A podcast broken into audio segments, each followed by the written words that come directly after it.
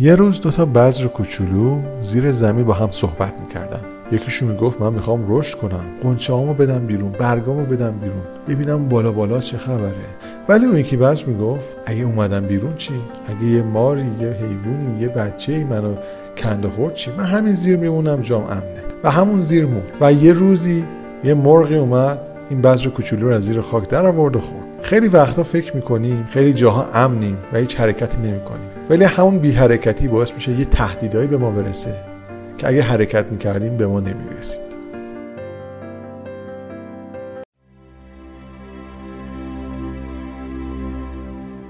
یه روز یه پیرمردی بود که یک ساندویچ فروشی داشت. یه دکهی داشت بغل خیابون. هر روز کارش رو بهبود می‌داد. هر روز دستگاهی اضافه می‌کرد تبلیغاتش رو افزایش می‌داد و کارش هر روز بهتر می‌شد. ولی بعد از چند وقت کارش کم کم خراب شد. از وقتی که پسرش اومد کمکش. پسرش که مدرسه رفته بود و سواد داشت می‌تونست ببینه می‌تونست بشنوه همه چیز رو می‌تونست بخونه. ولی پیرمرد شنوایی خوبی نداشت دید خوبی نداشت. نه می‌تونست روزنامه بخونه و نه می‌تونست اخباری گوش کنه. بنابراین خوشبین بود. ولی وقتی پسرش اومد بهش گفت که داره یک رکود بزرگی اتفاق میفته قراره یک رکود بزرگی وارد اقتصاد بشه و خیلی کسب و کارا بدبخت میشن. پیرمرد وقتی اینو شنید باور کرد و کم کم اون تابلوی مغازش رو آورد پایین تر تابلوی دکش و تبلیغاتش رو کمتر کرد. کمتر گوشت و نون خرید از ترس اینکه نکنه رکود ایجاد بشه و کسی جنس های من نخره. و در نهایت کمتر می‌تونست جواب مشتریاشو بده. به مرور زمان اعتبارش رو از دست داد و بازارش خراب شد. نهایتا کارش تعطیل شد. و به پسرش گفت درست می‌گفتی. چه خوب شد زود به من گفتی که قرار یه رکود بزرگ اتفاق بیفته.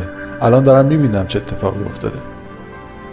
ولی در واقعیت این باور که یک رکود بزرگی داره اتفاق میفته باعث یک رفتاری میشه که باعث میشه خود به خود اون رکود برای ما اتفاق بیفته. یعنی شما اگر توی اقتصاد مثلا بخوای یک تورم ایجاد بکنی فقط اگه این خبر رو بپیچونی که در سه ماه آینده قراره مثلا قیمت ها بالا بره مردم چون هجوم میارن این شایعه به واقعیت میپیونده.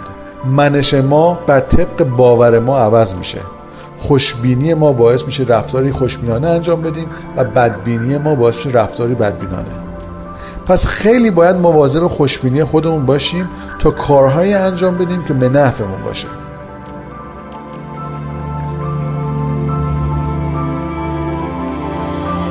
یه روز یک جادوگری می‌خواست یک شاهنشاهی رو نابود بکنه و کاری که کردیم بود که یک معجون ریخت توی آب چاه اون شهر و همه مردم از اون آب خوردن و دیوونه شدن و شروع کردن چرت و پرت گفتن. ولی پادشاه که در کاخ زندگی می‌کرد یک چاه جدایی داشت برای خودش که از اون آب می‌خورد و دیوونه نشد. وقتی شاه دید همچین اتفاقی افتاده تصمیم گرفت که سلامت مردم رو برگردونه. به تمام نیروهاش دستور داد که شرایط رو کنترل بکنن ولی بعد دید که نیروهاش هم از همون آب خوردن و اونا هم دیوونه شدن. و هیچ از این نیروهاش دستورات شاه رو انجام نمی‌دادن. گفتن شاه چرت و پرت میگه.